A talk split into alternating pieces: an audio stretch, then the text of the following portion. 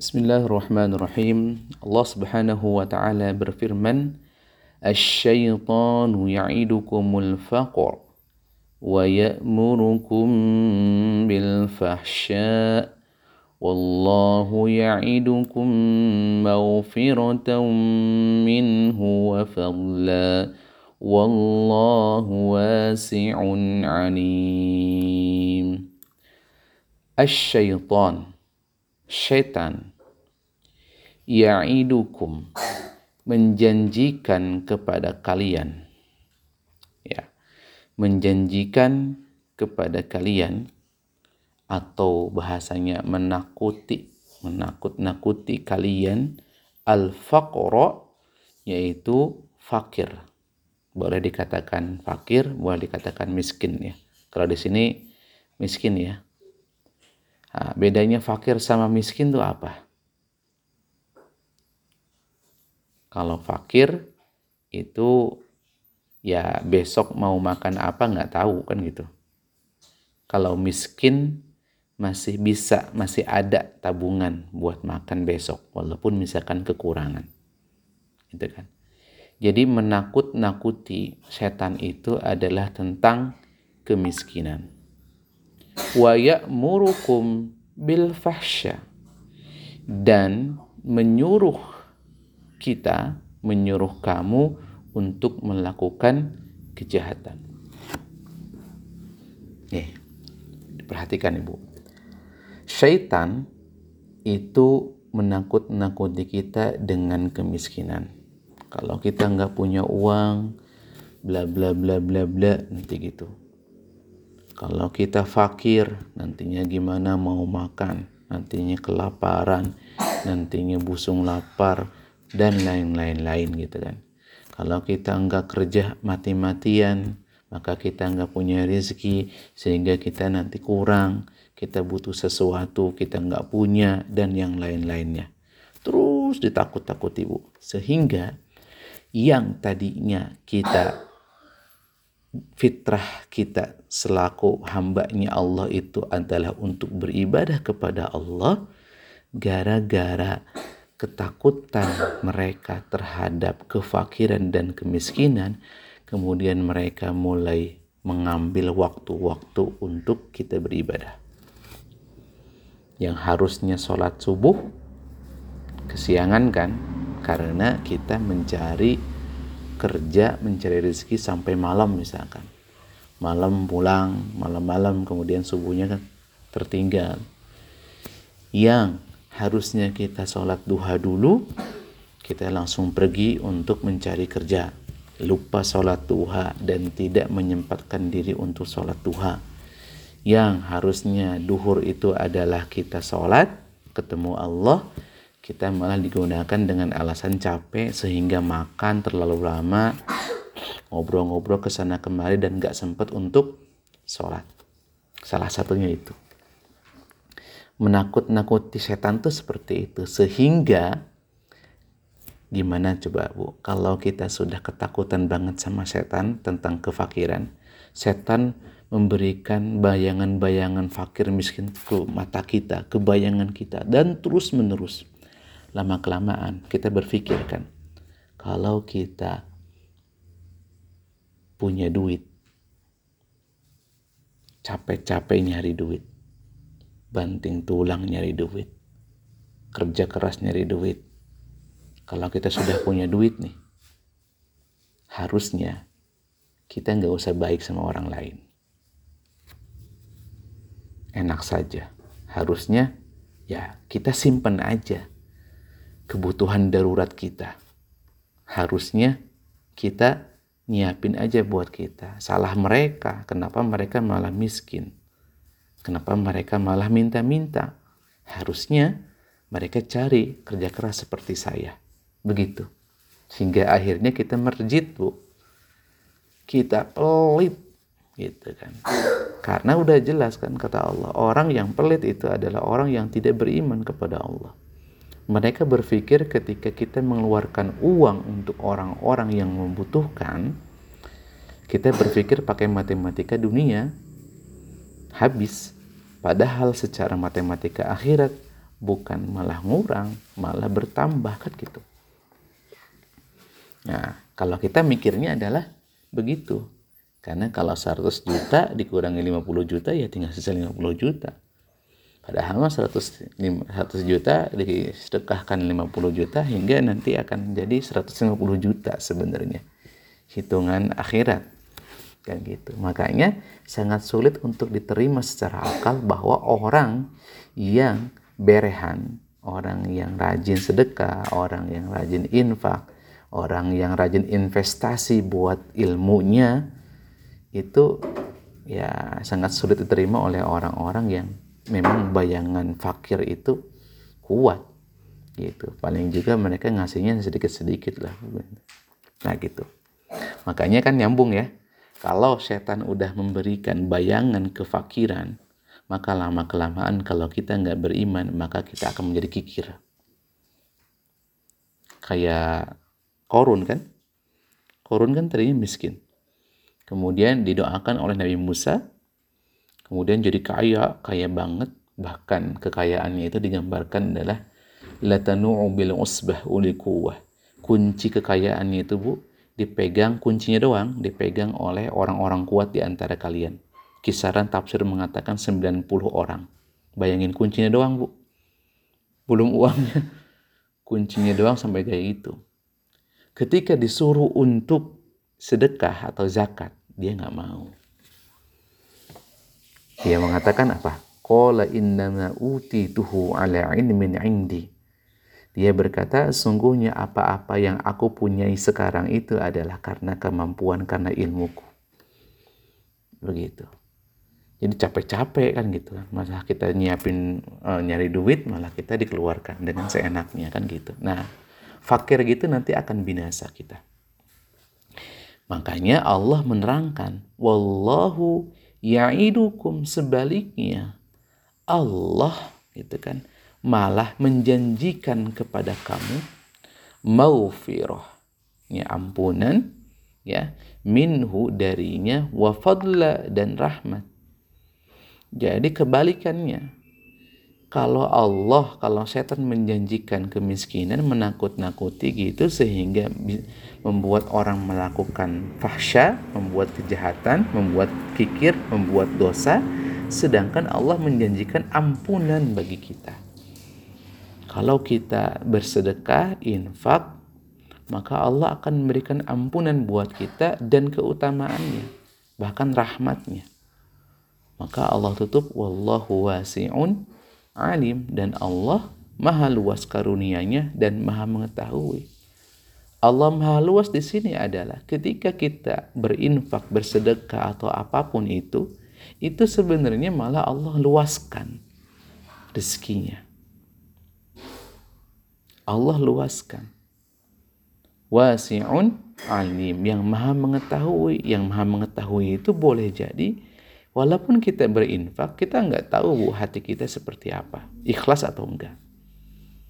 Makanya wasi'un alim yang maha meluas dan maha mengetahui itu Allah akan mengetahui siapa yang paling ikhlas ketika berinfak. Ketika kita, dia berinfaknya dengan ikhlas kepada Allah, maka Allah maha mudah untuk meluaskan rezekinya. Gitu. Jadi kalau kita infak iya,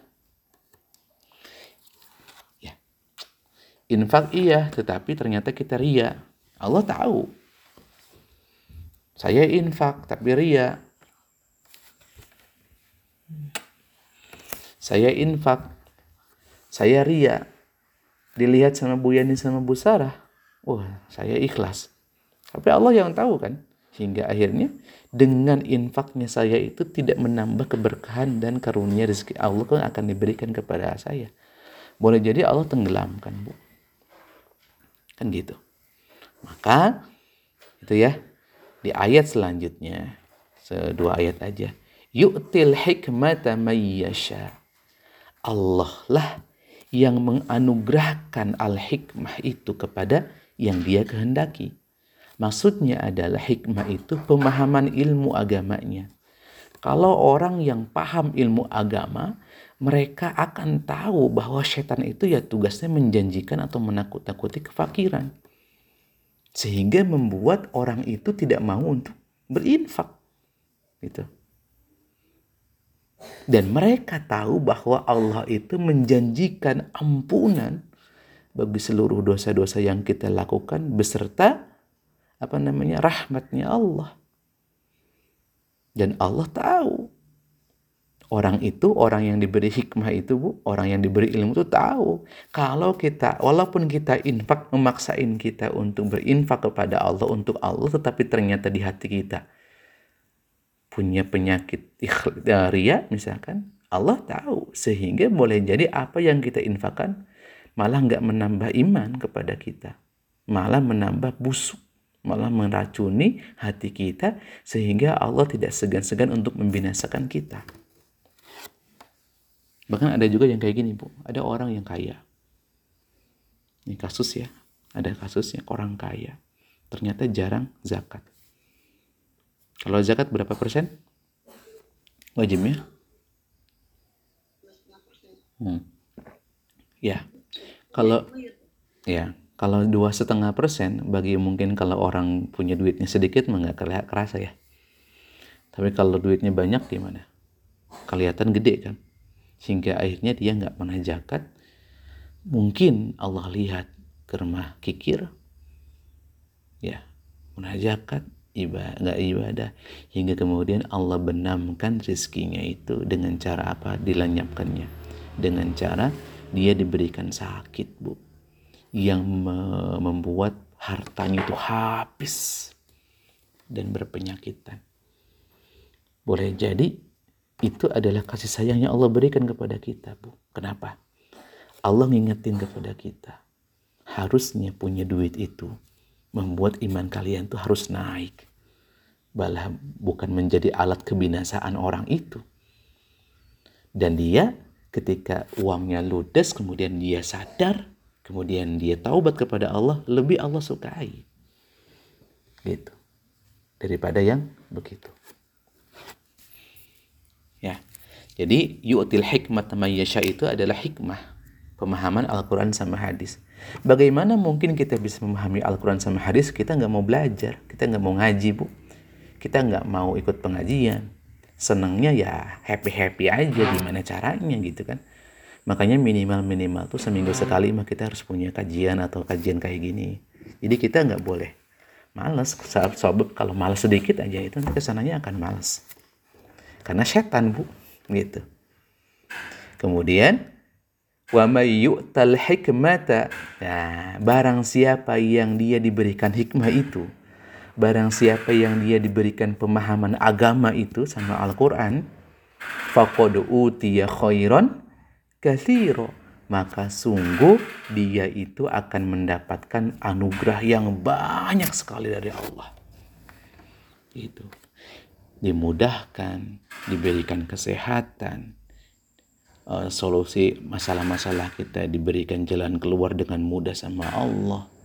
Beban-beban kita akan dimudahkan ketika kita punya ngerasa sempit hatinya kemudian diluaskan oleh Allah dan yang lain-lain banyak sekali. Gitu. Wa ma yadzakkaru illa ulul albab. Dan hanya orang-orang yang bertakwalah saja bu. Ulul albab itu bertakwa ya. Orang-orang yang pemikir. Yang nanti akan mendapat akan bisa mengambil pelajaran dari firman-Nya Allah ini kebayang ya jadi setan itu tugasnya ya memang begitu membuat kita malas-malesan, membuat kita ketakutan, membuat kita apa gitu kan. Makanya kalau ada orang yang barangkali di samping ibu, sekitar ibu ada orang yang suka takut kepada kematian. Ya, mendengar mati teh langsung takut, tapi ketakutan itu malah tidak menimbulkan ketaatan kepada Allah salah. Harusnya ketika takut itu, kalau takut yang beriman ya, itu harus menimbulkan ketakutan sama Allah dan kemudian kita ketaatannya kepada Allah ditingkatkan gitu. Nah, boleh jadi ketakutan itu adalah muncul dari setan. Kalau orang, kalau setan udah memberikan ketakutan dan kita termakan oleh fitnahnya setan, maka kita akan menjadi kikir. Ketika kita menjadi kikir, ya sudah. Sebab tanda kebinasaan orang itu ya dikikiri itu. So, ibu pernah lihat nggak orang yang rajin sedekah? Dia miskin? Enggak. Malah tambah kaya. Cuman ya saya juga sadar ya kita saya juga ya mudah-mudahan menjadi ahli sedekah ahli apa begitu. Sedekah yang terbaik ke mana? Kan udah dijelasin sering kan ya. Ke sini ke sini ke sini ke sini ke sini gitu. Makanya saya sering bilang bu di rumah Quran kan ada santri tahfidz ya yang hafal beasiswa kan mereka nggak bayar jauh-jauh dari mana-mana. Saya sering bilang siapa yang mau untuk bergabung bersama saya untuk ngasih makan aja anak itu karena makan santri penghafal itu kata ustaz saya bu ini luar biasa. Itu pahalanya double multi lah. Kenapa? Pertama sedekahnya dapat ilmu kemudian kedua itu kan jadi amal jariah kita. Jadi makanan yang kita berikan itu menjadi darah daging mereka. Sehingga ketika mereka membaca lantunan ayat Al-Quran itu pahalanya nyampe juga ke kita. Dan macam-macam itu ini luar biasa ini peluang yang paling daripada ibu hanya ngasih santunan nih misalnya ke anak yatim. Jauh beda pahalanya kalau misalkan kita ngasih makan ke santri. Kamu santrinya penghafal Quran lagi. Jauh banget. Kan gitu. Dan yang lain-lainnya. Gitu. Semua orang tua ya orang tua bukan sedekah lagi itu memang kewajiban ya bu ya ngasih ke orang tua jangan dihitung-hitung ke orang tua ya jadi mudah-mudahan kita termasuk orang yang diberikan uh, kemampuan oleh Allah untuk menganalisa menyadari setan tuh kayak gimana untuk mengelabui kita. Dan kita ingat pada janji-janji Allah dan yang paling penting adalah mudah-mudahan kita diberikan hikmah yaitu pemahaman ilmu ya Al-Qur'an dan sunnah sehingga kalau kita mendapatkan hikmah maka kita akan mendapatkan karunia yang sangat banyak sekali dari Allah Subhanahu